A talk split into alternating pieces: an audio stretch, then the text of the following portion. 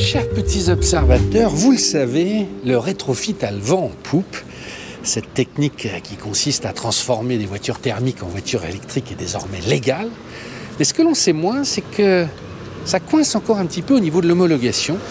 Et euh, on a eu envie de faire le point avec Arnaud Pigounides, qui est le patron de Rétrofutur. Ceux qui suivent POA le connaissent.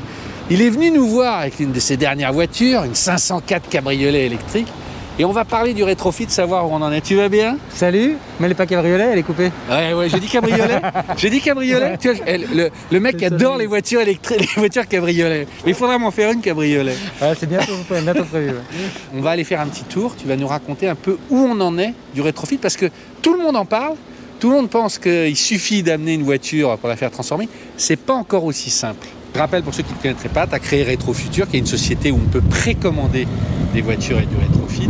Tu as surtout beaucoup œuvré euh, pour que la loi passe puisque c'est légal. Exactement, c'est euh, officiel depuis un an, donc c'est sorti en plein confinement.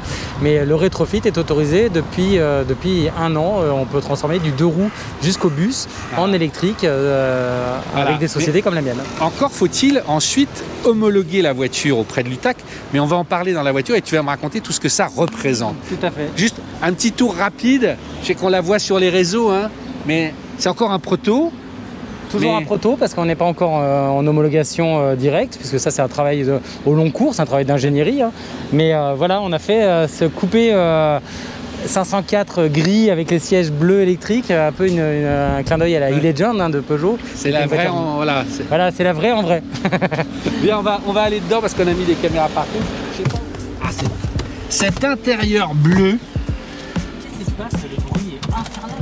Ah ben ça mon vieux, bienvenue dans la, Bienvenue dans les villes. Bon, Arnaud, parlons peu, parlons bien.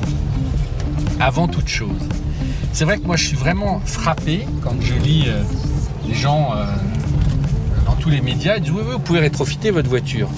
Sauf que, une fois qu'on rétrofite une voiture, il faut quand même aller l'homologuer une première fois, on va dire, et il faut aller auprès de l'UTAC, c'est ça, hein, oui. qui va vérifier que la voiture est conforme en tout point au cahier des charges du rétrofit. Voilà. Sauf que ce passage à l'UTAC, même si tu es agréé rétrofit, coûte très cher et il faut le faire une fois pour pouvoir ensuite homologuer, par exemple cette 504, il va falloir payer. Tu m'as dit, c'est combien en général. C'est pas pour le client, c'est pour toi la société. Alors pour la société, en fait, pour homologuer une série, donc d'avoir le droit d'en faire une, 10 ou 10 000, euh, l'homologation euh, coûte à peu près entre 80 000 et 150 000 euros. C'est plus proche du 150 000, hein, je te cache pas, ah, euh, pour, pour homologuer le premier véhicule. Donc c'est ce qui est une contrainte un peu particulière parce que quand on veut faire 50 véhicules différents, parce que ben, tout ça c'est des, homologations différentes. Donc c'est pour ça qu'aujourd'hui en fait la réglementation qui est sortie il y a un an, qui autorise le rétrofit, n'est pas parfaite parce que euh, nous oblige à devoir tout faire beaucoup beaucoup de véhicules au début pour pouvoir avoir un catalogue suffisant de, véhicules. en fait, l'homologation, c'est simple. Vous essayez les batteries et les systèmes hors du véhicule. Vous avez l'homologation de cela. Après, vous, le mettez dans le véhicule avec l'ingénierie. Et c'est le véhicule entier qui passe l'homologation finale et qui a le tampon du CNRV, le Centre National de Réception du Véhicule, qui vous donne le tampon pour pouvoir vendre. Pourquoi je te parle de ça? Parce que un, ça coûte cher, ça prend du temps aussi. C'est-à-dire qu'il y, y, a plusieurs rendez-vous, ils vont tester les freins, etc. Enfin, ça se fait pas en deux heures. En fait, rien ne se fait au hasard. Rien n'est laissé au hasard dans le rétrofit, c'est-à-dire qu'on a les mêmes contraintes qu'un constructeur, puisqu'on est constructeur, hein, de transformateur. Cependant, nous, ce qu'on évite, c'est la partie crash test. Comme le véhicule a déjà été homologué et que nous ne faisons qu'un changement de traction, eh ben, nous, avons, euh, nous, évitons le crash test. Mais tout le reste, les batteries, les systèmes, les moteurs, le fait que ça fonctionne bien et que ça, ait le droit d'aller sur la route, ben, ça prend beaucoup de temps. Pour ne rien cacher, entre le moment où on commence à avoir une idée de faire un véhicule et le, travail, le travail d'ingénierie, le travail d'homologation qui prend plusieurs mois et le tampon, il peut se passer jusqu'à un an, un an et demi. Voilà. Euh. Et, ça, c'est très important de le dire. Et il y a une deuxième chose qui est très importante de dire, c'est que ce coût très élevé entre 80 et 150 000, il est spécifique à la France parce que dans d'autres pays, par exemple la Suisse ou l'Allemagne, l'homologation rétrofit est beaucoup moins chère. on est d'accord? Elle est moins chère à l'unité. Cependant, elle est beaucoup plus chère si on veut faire du volume. Et la, la, la réglementation française est une réglementation de semi-industrialisation. Et c'est là où c'est quand même intéressant, c'est que on n'est pas là pour faire des, des modèles uniques. Euh, L'Allemagne, pour ne rien cacher, tu vas au TÜV allemand donc de chaque lander, tu vas leur expliquer que tu veux faire un rétrofit, ils regardent les, les spécificités, ils te disent revenez au fur et à mesure pour nous montrer l'avancée Ouais. du, du projet. Il y a des tests à faire, notamment de, de compatibilité électromagnétique, la fameuse CEM, et tout ça. Quoi? Je sais pas ce que c'est. c'est- Bah, c'est le fait qu'il n'y ait pas d'arc euh, électromagnétique, le. Le- le fait qu'il n'y ait pas une interférence entre le- le- la batterie et les autres éléments euh, électroniques de la voiture. Alors nous, là, en l'occurrence, il n'y a pas beaucoup d'électronique, donc c'est moins, moins important. Moins gênant, ouais. Mais c'est quelque chose qu'il faut- montrer qu'il y a une innocuité et qu'il n'y a pas de problème avec, avec ta batterie. Avec... Mais Tout ça, ça ne coûte que 15 000 euros, D'accord. en plus du rétrofit.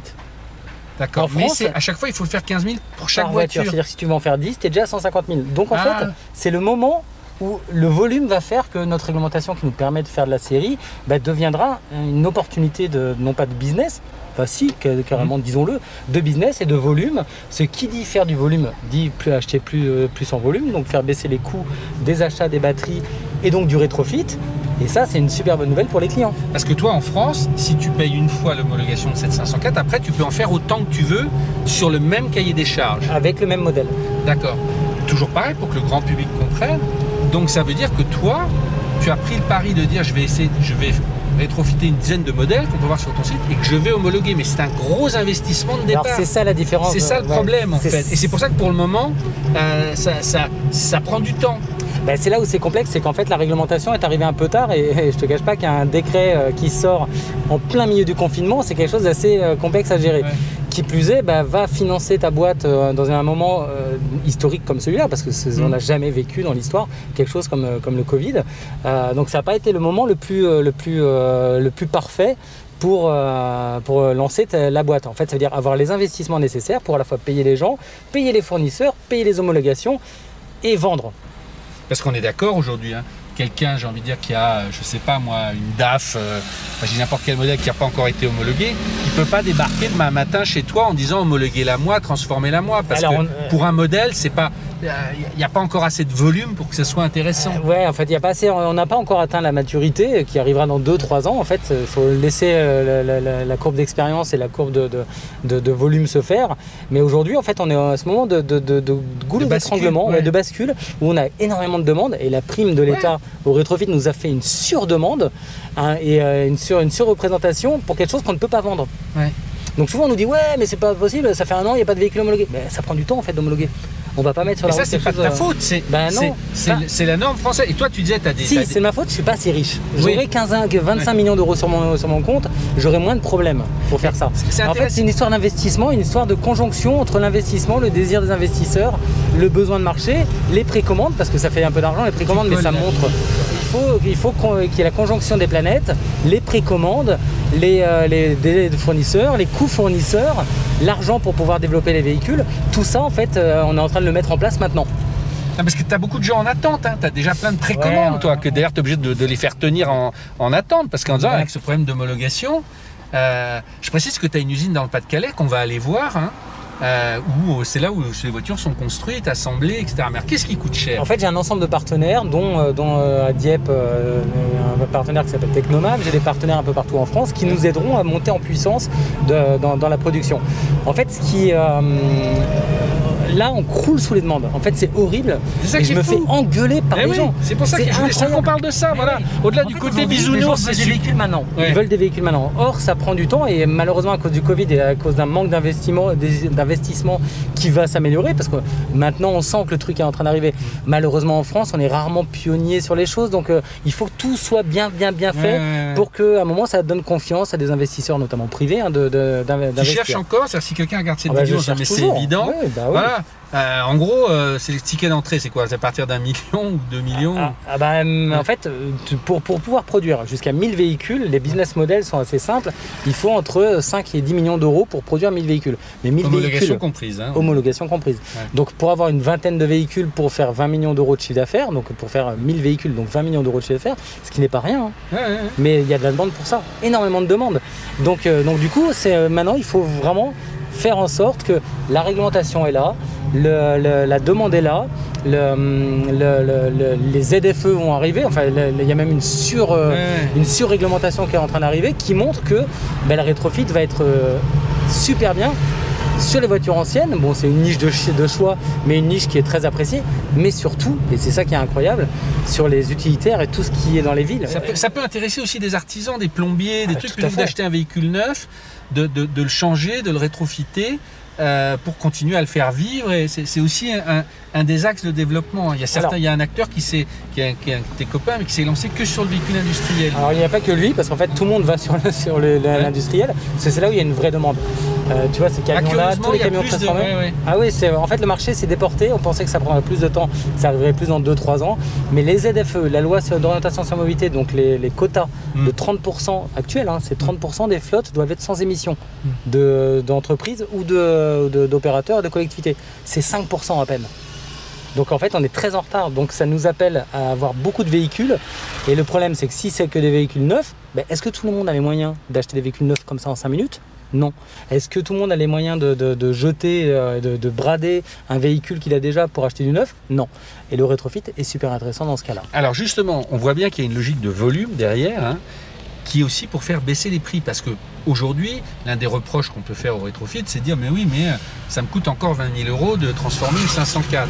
En termes de, finalement d'installation, c'est les batteries hein, qui coûtent cher, tu vas me faire le détail. Mhm. Mais il est clair que si tu en fais 500, euh, euh, c'est plus facile pour toi à l'unité de baisser et le coût d'homologation d'ailleurs qui, est divisé par autant de voitures qu'il y aura et ensuite par, euh, par les volumes que tu peux commander. C'est aussi simple que ça. Hein. Tout à fait. Euh, le, prix du. En fait, souvent je donne une comparaison qui est assez simple. la différence entre une Clio et une Zoé, hmm. c'est que la Clio elle est 20 000 et la Zoé elle est 32 000. Cette différence de 12 000, bah, c'est les batteries. Hmm les batteries coûtent 12 000 euros de plus. Et pourquoi elles coûtent 12 000 euros de plus? C'est que bah, on achète quelque chose qui coûte cher, qui est gros, dont on n'avait pas besoin avant. Avant, on avait besoin d'un moteur qui coûtait, qui coûtait un petit peu d'argent, mais d'un réservoir et surtout on payait de l'essence au fur et à mesure. L'électrique, ce qui est différent, c'est que souvent on peut considérer ça comme du carburant prépayé.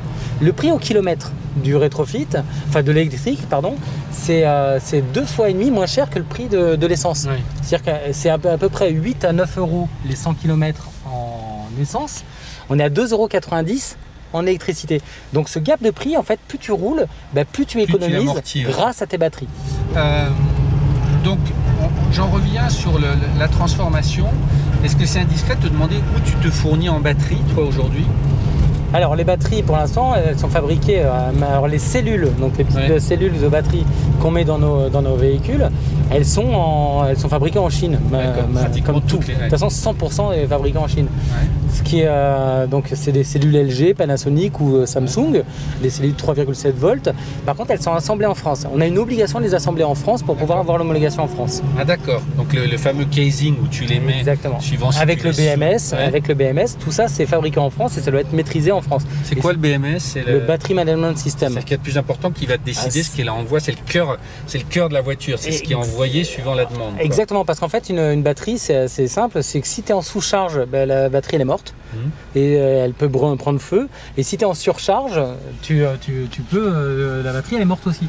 Et donc en fait les deux, il ben, faut toujours gérer le fait que ça soit dans un, dans ça, un voltage. qui gère Exactement. D'accord. Donc les cellules viennent de Chine, l'assemblage et le casing est fait en France. Et toi, tu proposes un peu à la carte. Hein. Là, il y en a, il y a 5 packs, mais on peut rajouter des packs s'il y a la place pour gagner en autonomie en fait. Alors ça c'est quelque chose qu'on est en train de travailler, on est en train vraiment de, définir ça avec nos différents fournisseurs et, euh, et, tout, euh, et, nos ingénieurs, c'est de créer un système modulaire, c'est-à-dire qu'en gros tu prends cette voiture là, on pourrait peut-être mettre 37 kWh de mmh. batterie. 37, mais sauf que s'il fallait faire un casing particulier pour chaque véhicule, tout ça en fait, tu, déjà tu crées une batterie par véhicule, tu n'as pas d'économie d'échelle. Parce que cette batterie, bah, si tu fais la voiture qui est devant ou une autre voiture, bah, tu dois faire une autre voiture pour 37 kWh ou pour le maximum qu'elle pourrait avoir. Nous, on a décidé d'aller vers un dénominateur, commun qui soit acceptable en termes de prix et en termes d'autonomie. C'est-à-dire qu'on va faire par exemple celle-là 32. D'accord. Et avec 32, bah, on n'ira pas jusqu'à 37, sauf que la différence de prix, c'est du simple double. Parce que si tu dois développer ta propre batterie pour une un véhicule, tu ferais un rétrofit à 27 000, 32 000 euros, alors que là, c'est 18 000, 20 000 euros. D'accord. Euh, les moteurs, ils viennent d'où? Alors les moteurs, on a différents fournisseurs de moteurs, euh, ils viennent de Chine aussi hein, malheureusement. Et, euh, et, par contre la, filière, ben, comme les batteries, est en train de se positionner en France. Il y a de plus en plus d'acteurs. Il y a une Valeo, très fort en batterie et commence à reproduire en, France les moteurs électriques. Il y a C'est-à-dire qu'à terme tu pourras acheter français entre guillemets, enfin en tout cas un assemblage. Tout à fait, il, y a, Peugeot, enfin PSA, Stellantis, je ne sais plus comment on dit, qui vient de faire une JV avec Leroy Sommer Nidec pour faire une usine de moteurs euh, aussi électrique. Donc, euh, donc ça commence à arriver. Tu as vu que Renault aussi va proposer euh, transformer l'usine de Flins dans les années à venir C'est génial. En, une usine de rétrofit pardon, et de recyclage. ça, t'as pas peur de te faire griller par les constructeurs qui tout d'un coup vont mettre le paquet? Eux ont les capacités de sortir beaucoup d'argent pour homologuer plusieurs modèles de leur patrimoine. Euh, moi, j'ai pas très peur. J'ai pas très peur. Et euh, au contraire, je, je trouve que c'est la plus belle des nouvelles que Renault décide de faire du rétrofit. Alors, d'une part, ils le font sur les utilitaires. Ils le feront sur les utilitaires Renault. Donc, euh, ça n'empêchera pas de faire quelques utilitaires Renault, mais peut-être aussi les utilitaires Mercedes, les utilitaires Fiat. Hein, et donc, du coup, c'est une super nouvelle. Moi, en fait, t'imagines mon combat que tu as suivi, hein, qui, qui, a parfois décrié, mais en fait, l'esprit est juste. Tu parlais d'une analyse de cycle de vie tout à l'heure. L'ADEME va sortir une analyse de cycle de vie d'ici pas très longtemps. Ça fait un an et demi travaille dessus.